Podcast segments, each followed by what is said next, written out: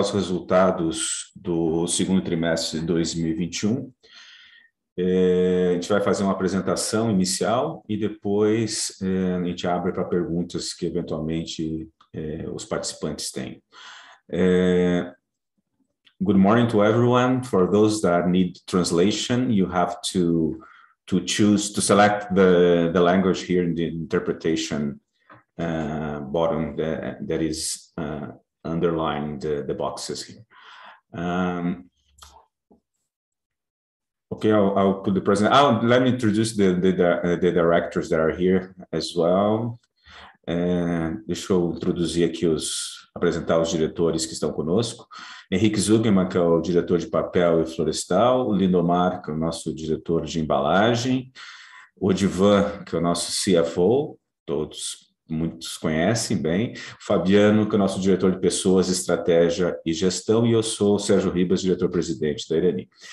É, então, nós vamos colocar aqui a apresentação e, e, e iniciar. Só um minutinho. Tudo bem? Todos estão vendo? Então, falando rapidamente sobre os resultados, nós fechamos o mês de o segundo trimestre com, a, com uma receita operacional de 403 milhões, um EBITDA ajustado de 119 milhões, um lucro líquido de 67 milhões 691. É, fizemos investimentos nesse trimestre, é, aceleraram um pouco mais os investimentos na plataforma Guide, 73 milhões 298, e tivemos um é, retorno sobre o capital investido nos últimos 12 meses de 17,8%. A relação dívida EBITDA eh, ficou em 0,77% e o custo da dívida em 8,4%, já sentindo aí os impactos da, do aumento da Selic recentemente. É, olhando aqui para a evolução da receita, né, então, em relação ao segundo trimestre de 2020, nós tivemos a evolução de 67,3%, reflexo é, de uma demanda muito forte pelos produtos de papel e papelão ondulado, e também é, pela elevação dos preços em função dessa, dessa demanda e também como reposição dos custos de aparas que tiveram é, uma evolução muito forte ao longo desse período. É, em relação ao primeiro trimestre de 2021, 13,2%, os 403, 137, 15,5% de exportações desse faturamento.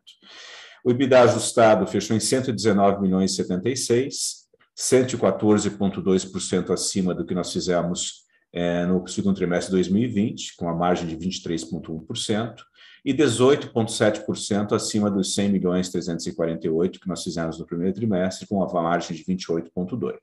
Então, 119,076 com a margem de 29,5%. Então, continuamos elevando um pouco nossas margens, aqui reflexo dos aumentos de preços que houve é, na, no trimestre, né? E, da, e, tanto em dólar, nós tivemos elevação de preços em dólar significativo em papéis e também nos produtos de resinas, e também é, a elevação de preços no mercado interno para reposição, é, principalmente do custo das aparas. Fechamos com 67 milhões 691 de lucro, é, 342,5 acima do segundo trimestre do, do ano passado e 19,4% acima do primeiro trimestre de 21. Resultados bastante fortes nesse trimestre. Foi um dos melhores trimestres, talvez o melhor trimestre da história nosso, com essa evolução de margens. Olhando aqui para o mercado de papelão do lado, é, mercado teve um crescimento muito forte em relação ao segundo trimestre de 2020. Aqui nós tivemos a, a, o início da pandemia, então a base também é um pouco mais fraca, 16,7%, mas é uma evolução bem, bem importante. Em relação ao primeiro trimestre, uma queda de 2,3%, é, pela, pela sazonalidade, também pela quantidade de dias e feriados acaba tendo, mas do ponto de vista de, de expedição diária, é, continuou evoluindo ao longo dos meses. É, e em metros quadrados, 15,9% e uma queda de 2,7%. No nosso caso, especificamente, nós crescemos 22,1% em relação ao segundo trimestre e tivemos praticamente o mesmo volume em relação ao, ao primeiro trimestre. E em, em metros quadrados, crescemos 20,9 e 1,1 de um trimestre para o outro. Então, tivemos uma, uma evolução um pouco melhor do que o mercado em termos de volume. É, Olhando os preços, né, os preços, então, nós fechamos é, R$ 7.375 por tonelada, 17,8% acima do primeiro trimestre e 67,6% acima do segundo trimestre do ano passado. Então, uma evolução muito forte de preços ao longo desse período, em função dessa demanda que a gente tem vivido aí, no, tanto no mercado de papelão do lado como no mercado de papéis. É, em metros quadrados, 69,7 de evolução em relação ao segundo trimestre e 16,5 em relação ao primeiro trimestre de 21. Aqui, olhando o negócio papel, né, nós tivemos uma, uma queda no, no volume total de papéis para mercado, né, tanto em relação ao primeiro trimestre como em relação ao segundo trimestre do ano passado, especificamente em embalagens, em embalagens rígidas, papel para embalagens rígidas, que são as embalagens para papel, é, papel para papelão do lado, porque nós estamos transferindo um volume bem maior de papel para as nossas unidades e vendendo menos papel para papelão do lado no mercado. É quando a gente olha especificamente o, o volume de papéis para embalagens flexíveis, que são sacos, né, de, diversas gramaturas, nós tivemos uma evolução grande aí em relação ao primeiro trimestre, ao segundo trimestre de 2020, e, e um volume parecido aqui em relação ao primeiro trimestre. Em relação a preços dos papéis para embalagens flexíveis, que tem como matéria-prima, em geral, é, só fibra virgem, alguns papéis eles têm um mix de fibra virgem com aparas, mas é, a principal matéria-prima é, é a celulose, e tivemos aqui uma evolução de 31,2% e 9,2% em relação ao primeiro trimestre de 21. Para papelão do lado, a evolução bem mais forte em função do, aumento das aparas, né, 112,5% e 17% em relação ao primeiro trimestre, com R$ 5.060 por tonelada. Quando a gente olha o mercado de, de, de aparas, né, que, é, que, é, que é um insumo é, importantíssimo nos papéis reciclados, nós tivemos no mercado como um todo uma alta de 173,6 reais por tonelada FOB, e a Irani totalmente em linha, 173,5, e uma evolução aqui de 24,2 em relação ao primeiro trimestre, fechando em 1.756 de preço médio FOB. Quando a gente avalia o preço CIF, né, é, nós tivemos uma evolução de 147,8% na unidade de Santa Catarina e uma evolução de 22,4%, fechando em 1,866 o preço médio. Em Minas Gerais, a gente fechou com 1,811, com a evolução de 24,2%, e na Irani como um todo, é uma evolução de 22,8%, fechamos em R$ 1.850 por tonelada de preço médio, e 153,8% em relação ao primeiro, ao segundo trimestre do ano passado. É, as aparas elas começaram um processo de queda já no final do, do primeiro, do segundo trimestre, é, e a gente vem acompanhando a, a, queda aí que o mercado tem tido e, e prossegue agora nesse, nesse terceiro trimestre a, a queda das aparas em função de uma normalização do sistema de coleta de aparas no Brasil é, e também a contribuição aí que, a, que as importações de Apara trouxeram para um maior equilíbrio desse mercado. É, florestal, nós tivemos aqui venda de, de breu e terebintina, é, uma queda aqui do volume de 4% em relação a, ao segundo trimestre do ano passado e 15,6% em relação ao primeiro trimestre. Essas são, são quedas sazonais, né? É, mas os preços tiveram uma evolução bastante importante em relação ao segundo trimestre, de 82,3 no caso do Breu, e 20,4 em relação ao primeiro trimestre, fechando em R$ 8.279 por tonelada. E a terebintina também teve uma, uma, evolução grande dos preços em dólar, em relação ao segundo trimestre, 113,3, em relação ao primeiro trimestre, 9,1, fechando com um preço médio de R$ 22,65 por tonelada. Quando a gente olha o endividamento, a, a nossa dívida ela, ela subiu aqui para 674,2 milhões em função dos investimentos que a gente está fazendo. Né? A dívida líquida ficou em 259,6 e a alavancagem teve uma leve queda em relação ao primeiro trimestre, em função principalmente da, em função da elevação do, do EBITDA LTM. O endividamento é 97% em moeda nacional, 3% em moeda estrangeira, que são apenas algumas operações de ACC que nós mantemos, e no longo 93% no longo prazo e 7% no curto prazo. A plataforma Gaia, que é o conjunto de investimentos que nós estamos é, desenvolvendo após a oferta pública do ano passado, né? E estão caminhando bastante bem. Com, com os investimentos, nós vamos ter uma elevação de 29% na produção de celulose, com o projeto Gaia 1, 23% de aumento na produção de papelão do lar, com a, com a ampliação da unidade de Santa Catarina, e a geração de energia a partir das, de fontes renováveis, né, tanto na caldeira de recuperação quanto na repotenciação das PCHs, nós vamos ter 56% com a caldeira de recuperação, de, de, de, aumento da geração de energia, 10% com, com uma das PCHs e com a outra 33% de evolução é, na, na geração de energia. É, quando a gente olha aqui os, os, valores, nós tivemos, corrigimos os valores é, em função das negociações que foram completadas tanto no Gaia 1 quanto no Gaia 2, que já estão é, todos os pacotes negociados. Houve uma, uma elevação no valor é, total, nós tínhamos 743 bilhões, que era a nossa estimativa inicial, estamos em 883, em função da, da, da, elevada inflação que a gente teve em vários insumos, principalmente aço, construção civil, é, cobre, que, que, evoluíram muito e, e são materiais importantíssimos aí nos, nos nossos projetos. Né? A elevação se deu mais no Gaia 1, que é, que é a caldeira, né? e, e todos os impactos nos, nos outros investimentos que, que acompanham a caldeira. Né?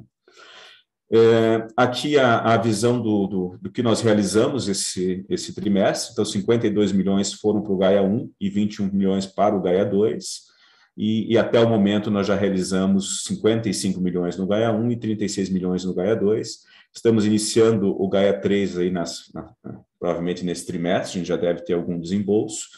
É, e os Gaias 4 e 5 nós estamos na fase ainda de licenciamento ambiental, que tem sido um pouco mais é, demorado do que nós imaginávamos, mas está caminhando bem. Então, ao todo foram 73 milhões 298 e o até aqui, nós dos 883, nós investimos 92 milhões, que tendem a se acelerar é, nos próximos trimestres. Em relação ao cronograma, nós estamos totalmente em dia, não há nenhum atraso, é, esperamos concluir os projetos até um pouco antes do que é, os prazos é, originais planejados. Avanço físico aqui, o Gaia, o Gaia 1 é, começou a execução física, na, a, a, fase que nós, esse trimestre nós concluímos todas as engenharias e as negociações de todos os pacotes, e agora inicia a, a construção da caldeira pelo, pelo, pelo, fornecedor selecionado, e também todos os demais projetos entram agora na, na execução física. O Gaia 2 é, esse sim está bem avançado, já com 46% da, de execução do projeto. Os principais, o principal equipamento que a nova onduladeira chega ao Brasil já no mês de setembro, daí inicia a fase de, de instalação. Nós devemos estar com esse projeto em fase é, de, de performance no início do próximo ano.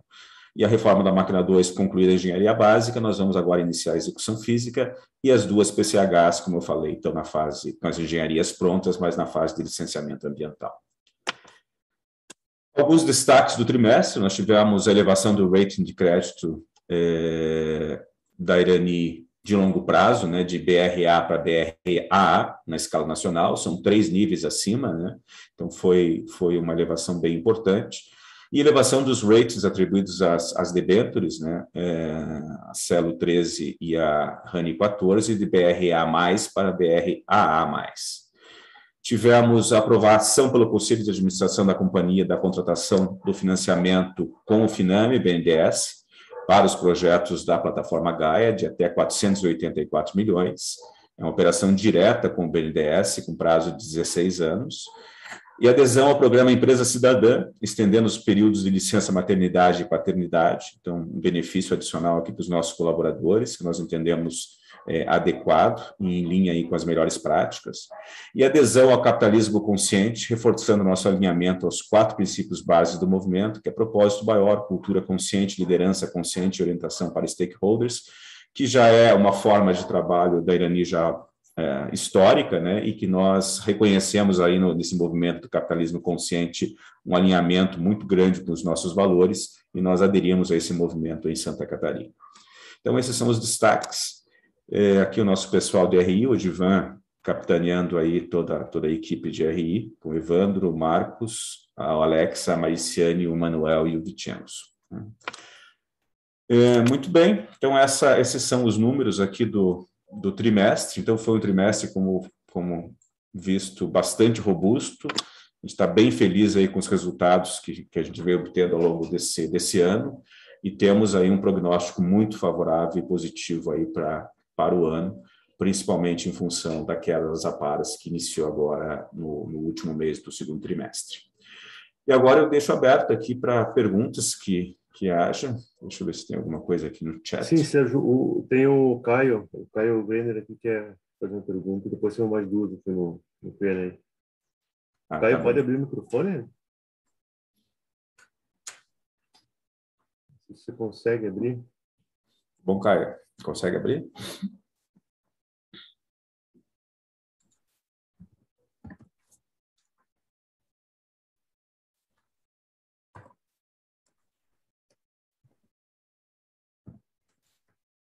Oi, pessoal. Estão me ouvindo? Estamos sim. Tudo bem, Caio?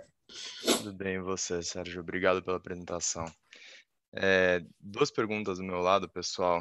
É, primeiro, em relação aos, aos preços, e uma pergunta sobre preços e margens. É, vocês, vocês estão com uma performance muito boa de, de, de, anunciar e implementar esses aumentos de preço nos últimos trimestres, até um pouco à frente da concorrência. Vocês conseguiram agora mais 17%, no 17%, 18% no, no, no segundo TRI, isso já é um aumento de quase 70% no ano contra ano, né? Então, assim, que eu queria entender é como que vocês estão enxergando esses movimentos de, de, de anúncio, implementação de preço e de receita unitária nos próximos trimestres, né? Pensando em, em, segundo semestre especificamente. Queria saber se já fizeram mais algum anúncio em julho, é, em julho ou agosto, ou se a gente só vai ver daqui para frente o que seria o carrego de aumentos de preço que vocês fizeram é, no segundo trimestre ou até um pouco mais para trás. É, e eu queria entender isso, principalmente frente a essa a, ao preço das aparas que já estão caindo na ponta, né? Então, se a gente pode é, vislumbrar um cenário nesse segundo semestre de aumento de preço enquanto as aparas estão caindo, que aí seria, acho que, um cenário muito positivo para as margens de vocês. É, e a segunda pergunta sobre a revisão dos projetos, é, dado essas, esses, esses anúncios que vocês fizeram, que o, o CAPEX esperado chegou a subir entre 100 e 150 milhões. É, queria entender se vocês ainda esperam que, que exista alguma outra revisão daqui para frente, ou se o grosso, que eu imagino que o Sérgio comentou que, que foi principalmente por conta das negociações da caldeira que foram concluídas, né? Então, imagino que esse tenha sido o grosso já das revisões, mas queria saber se tem é, mais algum risco desse CAPEX subir um pouco mais para frente e entender também nessa revisão de vocês como que, como que isso impactou é, a TIR de vocês no projeto. Acho que especialmente da, da caldeira, acho que seria, seria interessante ouvir um pouco essa visão de vocês. Obrigado, pessoal.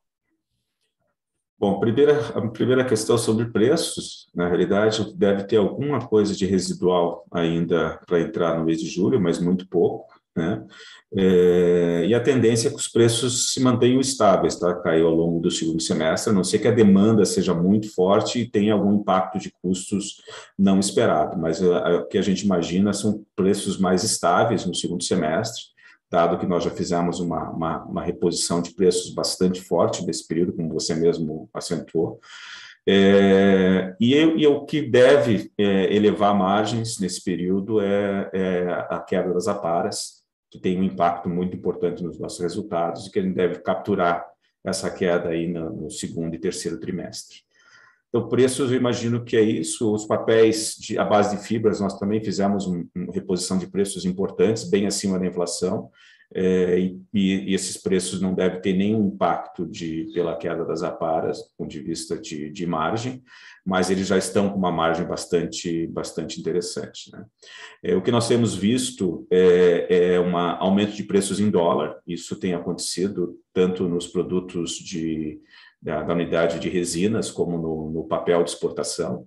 É, há uma, uma, uma demanda por papéis e por produtos bastante grande e os preços em dólar têm subido já subiram em torno de 10% nesse, nesses últimos meses e devem continuar aí uma trajetória de, de alta nesse próximo trimestre. É, com relação à plataforma Gaia, os principais pacotes, como, como foi dito, é, já foram negociados do, do, do Gaia 1, é, todos os pacotes relevantes. É, nós, nós colocamos nesse valor é, uma contingência de 30, 30 milhões, né? É, então a gente não vê é, que, que ocorram é, mudanças nesse, nesse CAPEX daqui para frente, porque a gente está agora numa, numa fase de execução e a maior parte dos pacotes foram fechados com preço fixo. Né? Tem alguma coisa de correção em mão de obra, é, mas que, que não deve ter um impacto tão substancial. É, com relação ao Gaia 2, os valores já são esses fechados, né? não deve ter nenhum tipo de, de, de mudança. Com relação aos projetos não iniciados, é, aí sim talvez tenha algum impacto, mas são projetos bem menores, e os impactos devem ser é, não significativos, né, quando no, início da execução desses projetos. Não sei se respondi, Caio, ficou algum tema? Não, só sobre, é, não sei se chegaram já a, a, fazer, a refazer os, os estudos das tiras dos projetos, queria entender mais ou menos como que vocês enxergaram é, impacto nas tiras desses projetos, porque a gente teve algumas variáveis, né? Você teve, você teve preço de papel e papelão do lado para cima, você teve custos também para cima. Queria só entender se hoje a gente está esperando uma tira mais ou menos no mesmo nível do que na época do re-IPO, ou se ou se a gente ou se teve espaço para uma leve correção para baixo, enfim, isso que eu queria ouvir de vocês. Na verdade, elas ficaram muito alinhadas, essa foi uma preocupação grande que nós tivemos nas negociações dos pacotes, né, para que é, a elevação não, não, não, fizesse com que as TIR caíssem, né? e com o aumento das margens, é, por conta da queda das aparas, é possível que a gente tenha uma elevação da TIR da, de cada um dos projetos, principalmente o projeto da, da embalagem. Né? Então, nós, nós tivemos essa preocupação nas renegociações para que essa, essa calibragem entre o aumento de preços e o retorno dos projetos ela ocorresse também. Né? Não sei se tem algum complemento, algum dos diretores, Henrique? Não? Acho que é isso. Sérgio, só, só um rápido follow-up. Vocês podem, vocês podem abrir quem que foi o fornecedor da, da caldeira que vocês, que vocês selecionaram ou é sigiloso isso? Não, não é sigiloso, é a, a CBC. Tá ótimo. Obrigado, Sérgio. Tá, nós temos uma pergunta no Q&A aqui do Caio Ribeiro. É, acho que eu posso ler aqui, ele deixou por escrito. É, boa tarde a todos, obrigado pela oportunidade. Queria ver se poderiam comentar sobre a dinâmica de preços da Aparas nos próximos meses. Os preços vinham em uma tendência de alta, mas em junho parece ter estabilizado e em julho caíram. Vocês acreditam que isso seria o começo de uma nova tendência? Isso poderia começar a gerar pressão para preços de papel? Em segundo lugar, como enxergam o livro de pedidos de vocês hoje? Ainda continua totalmente preenchido? É, obrigado, Caio, pela deixar a pergunta aí. Sérgio. Bom, é, pedidos, nós estamos, continuamos na capacidade toda tomada e, e com todas as, as, fábricas ocupadas antecipadamente. É, a gente sentiu alguma, alguma queda em, em, em poucos setores, mas outros vindo mais fortes. E com essa sazonalidade, a gente deve estar com, com a capacidade tomada até o final do ano, como ocorre, como ocorreu o ano passado e deve ocorrer esse ano também.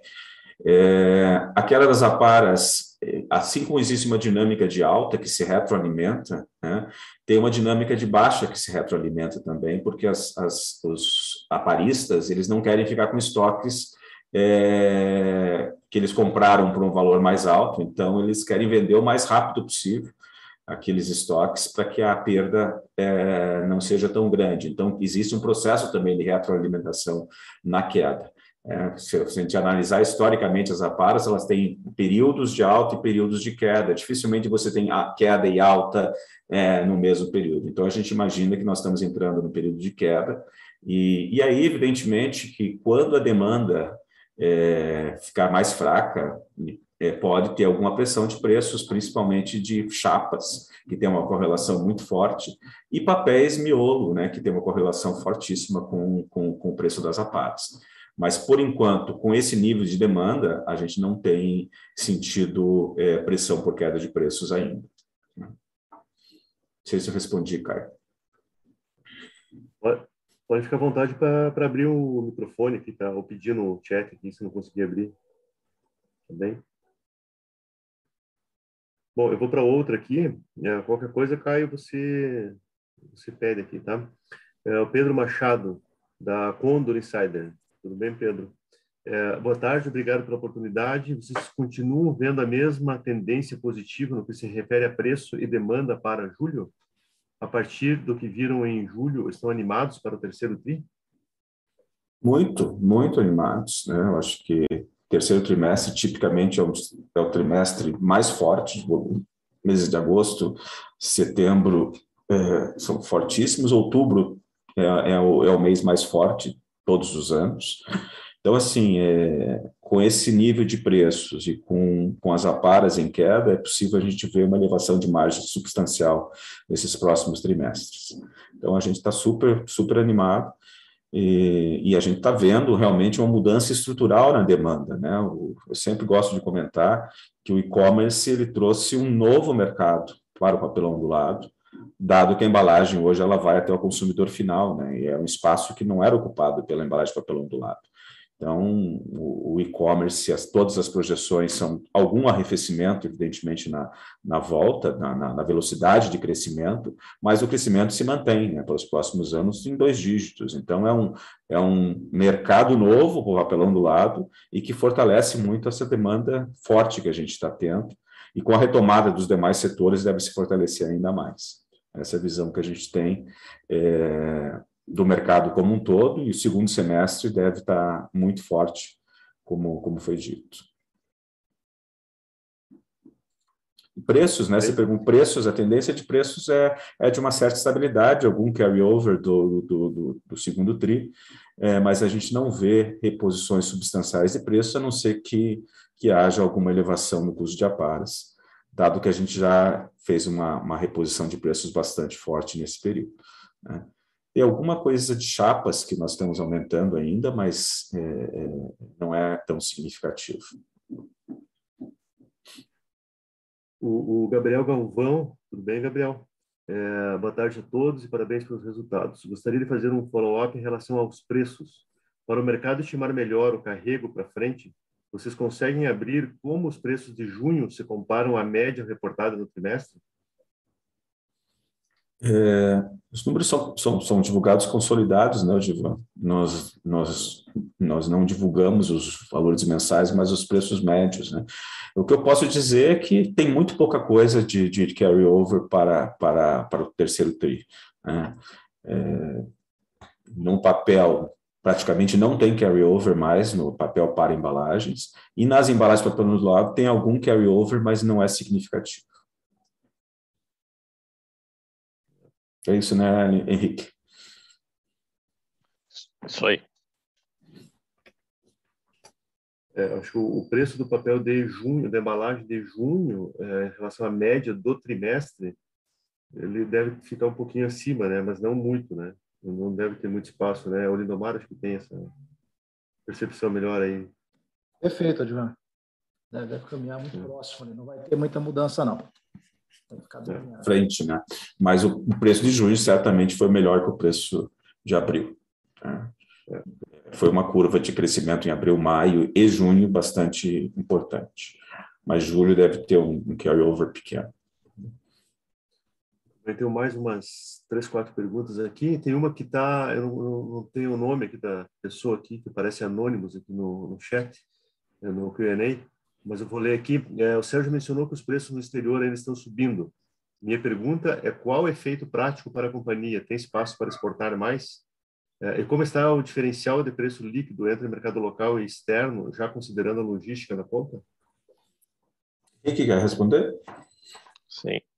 Na verdade, o, tanto o mercado interno quanto o mercado externo estão extremamente demandados. Né? E a gente tem um papel super importante aqui no mercado interno para o mercado de sacos, né? Então a gente privilegia é, o mercado interno e a gente procura exportar para os países que têm margem melhores, né? Então hoje a margem de exportação em mercado interno no, na questão de preço líquido, elas são muito parecidas, já descontando a questão logísticas. Em algumas gramaturas, em alguns casos, o mercado interno está superior e em raras exceções, o mercado externo está superior. Mas a, o preço de exportação ele vem subindo em dólar é, gradativamente, né? Então a tendência é que eles caminhem muito parelhos com esse dólar no nível que está. É, e, não, devemos ter uma grande elevação do, do, das exportações nos próximos meses. Deve ficar mais ou menos no mesmo volume exportado nos últimos meses. É, principalmente porque em vários papéis a margem acaba sendo um pouquinho melhor no mercado interno do que na exportação, é, mas está muito próximo, né? antes de, dos aumentos recentes, as margens de exportação estavam até melhores do que o mercado interno. Como consequência, é. não tem nenhum resultado é, nem positivo nem negativo para a empresa. Se mantém o resultado se mantém estável. É, é possível que, que, que, essa reposição de preços em dólar prossiga nos próximos meses, mas essa é uma negociação é, país a país, caso a caso, então a gente gere aí na rentabilidade tanto o mix de papéis quanto o mix de, de países, né? porque acaba tendo diferenças relevantes entre os países. Ok. A Marina Faleiros também tem uma pergunta aqui. Obrigado, Marina. Uh, boa tarde. Vocês conseguem estimar hoje quanto o e-commerce representa da demanda por papel para embalagem e papelão no Brasil? Obrigado. É muito difícil essa conta, é, porque como o e-commerce ele é uma forma de venda e não um segmento, é, é difícil de, de, de, prever o quanto está impactando. A gente sabe que está impactando muito, mas é, esse volume de caixas que vão especificamente para e-commerce, a Empapel está tá fazendo esse trabalho, não sei se o Lindomar tem alguma novidade, mas o Lindomar é diretor da, da Empapel, e, mas é um número que nós não temos. Sabe, Lindomar, alguma, tem alguma não, novidade sobre isso? A gente tem, tem trabalhado e colocado energia forte para tentar entender olha, a representatividade, mas a gente não tem ainda nenhum dado para estar tá divulgando. Não sei se é claro. É, bom, tem uma próxima pergunta aqui, o Antônio Risson. É, a favor, dando um pouco mais de cor na queda das aparas, abordando inclusive a nova regulação para o segmento. Um pouco mais de cor. É, eu acho que é a regularização do, do, do, sistema de coleta, né, que, que, que, e a própria retomada de alguns setores que são geradores de aparas, é, tem feito com que haja mais disponibilidade. E a, e a elevação das importações, as importações recentes chegaram a 30 mil toneladas por mês. É bastante significativo, né, como, como adicional uh, de, de, de disponibilidade. Então, esses movimentos em conjunto eles estão estão favorecendo a queda. O sistema está normalizado e, e, nós estamos com estoques é, em dia. Isso faz com que o processo de de pressão para, para aumento não aconteça mais, e, pelo contrário, uh, existe uma oferta hoje maior, talvez até que a demanda, e isso tem impulsionado esse processo de, de queda. Né? E ele tem acontecido aí numa, numa velocidade bastante, bastante rápida, inclusive. Né? É, a gente tem acompanhado o boletim da, da Angut, né, é, que já saiu, inclusive, os dados de julho, são, são públicos, e a queda teve uma queda importante já de junho para julho. Né? O percentual ficou de ao redor de 10%, mais ou menos, né? que menos, talvez. Então, tem está numa dinâmica realmente de, de queda, de queda importante. É, e outra coisa interessante é que em junho, né, a gente já maio e junho, o preço da importação, da, as aparas importadas já colocaram um teto no preço das aparas locais. Né? A gente compara aqui o preço CIF da fábrica, da para importada e da para comprada no mercado local, e, e, e, desses dois meses a gente já tinha o preço da importada chegando praticamente no preço da, da para local, o que significa, até a gente eh, chegou a falar é, sobre isso em, algum, em alguma das lives que a gente fez, de que era um teto ali para o preço das aparas que a gente estava vendo, né? e de fato se confirmou.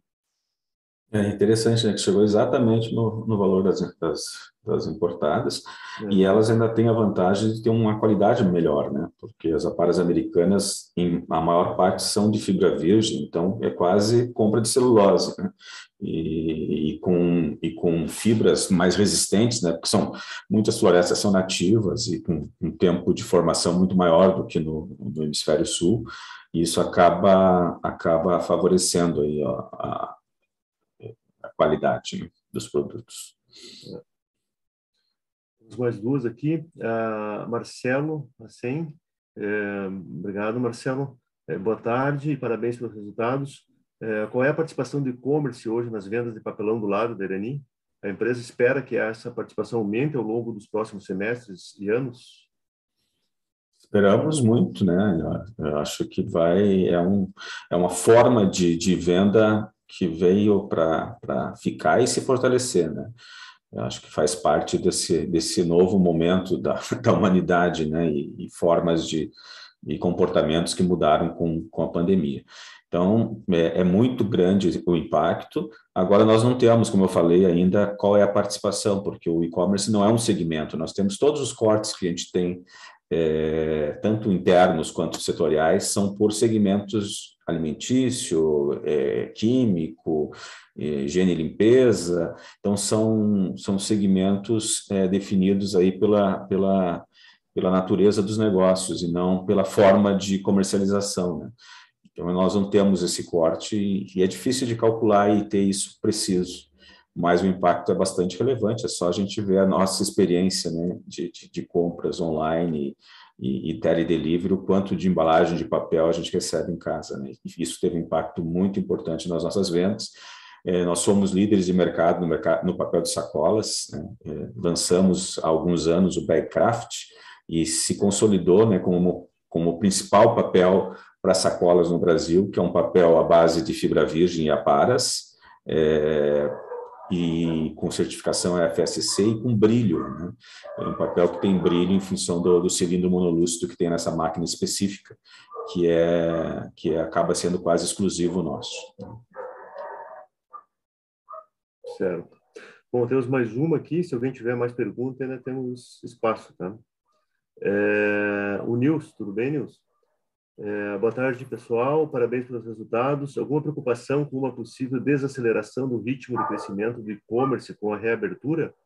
É, como enxergam a demanda olhando para o primeiro semestre de 2022?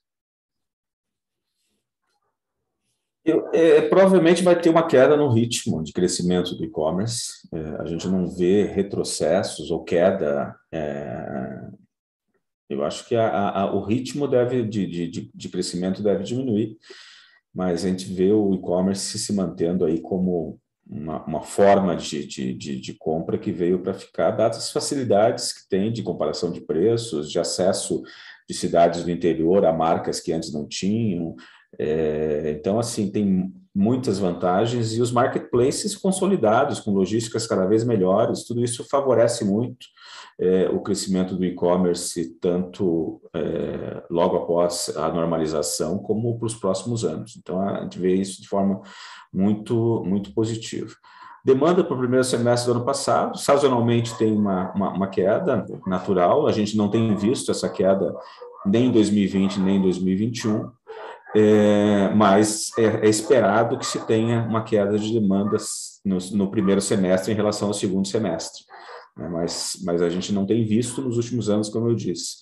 É, essa é a pergunta de um milhão de dólares, então saber qual vai ser a, a, a demanda para o próximo ano, né? mas é, a gente está esperando um mercado vigoroso também, porque essa dinâmica está se retroalimentando positivamente. Né?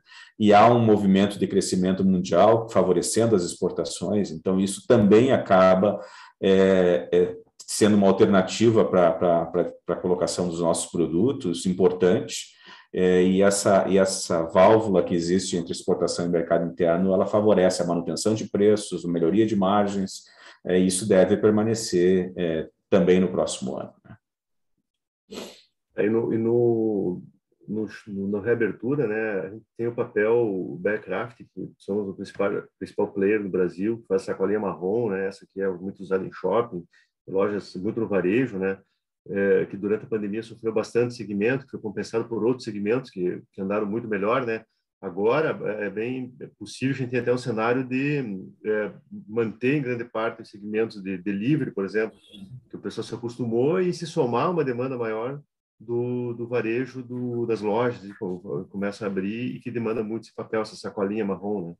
É, então, eu acho que tem uma tendência bem positiva em relação a esse segmento do negócio nosso.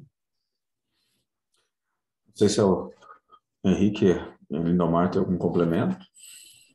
Eu só queria complementar os dados, né, Sérgio? É, se você pegar nos últimos três anos, praticamente o e-commerce dobrou a participação no varejo e com a tendência para os próximos anos aí de atingir 20%. Temos uma estimativa hoje, estimativa de 14%, uma tendência muito forte aí para os próximos anos de crescimento. Né? 14% é, do varejo brasileiro hoje é e-commerce, né? É, 2020, projeção para 2021, é, e projetando chegar a 20% nos próximos anos. Né? Só para vocês terem uma ideia, na China hoje é 55% do varejo ele é, ele é online. Então, é uma tendência mundial né? nas economias desenvolvidas já com níveis acima de 20% e o Brasil é, avançando muito aí nesses últimos dois anos. A nossa projeção de crescimento para e-commerce, inclusive, é maior do que Estados Unidos e China para os próximos anos. Né? É algo realmente. Sim, sim, porque. Mudança estrutural, né? Sim. Muito bem. Henrique, algum complemento sobre sacolas? Não. Foi muito bem dito aí, complementado pelo Diban. Só lembrando, né, que o projeto lá da um dos projetos que a gente tem é para aumentar a capacidade do desse papel para sacola no, no ano que vem, que é o projeto da máquina 2 ali que está na nossa plataforma Gaia. Gaia 3. Gaia 3. Não temos mais perguntas aqui, não sei se alguém gostaria de falar. Então, deixamos aí aberto para quem quiser fazer alguma pergunta adicional.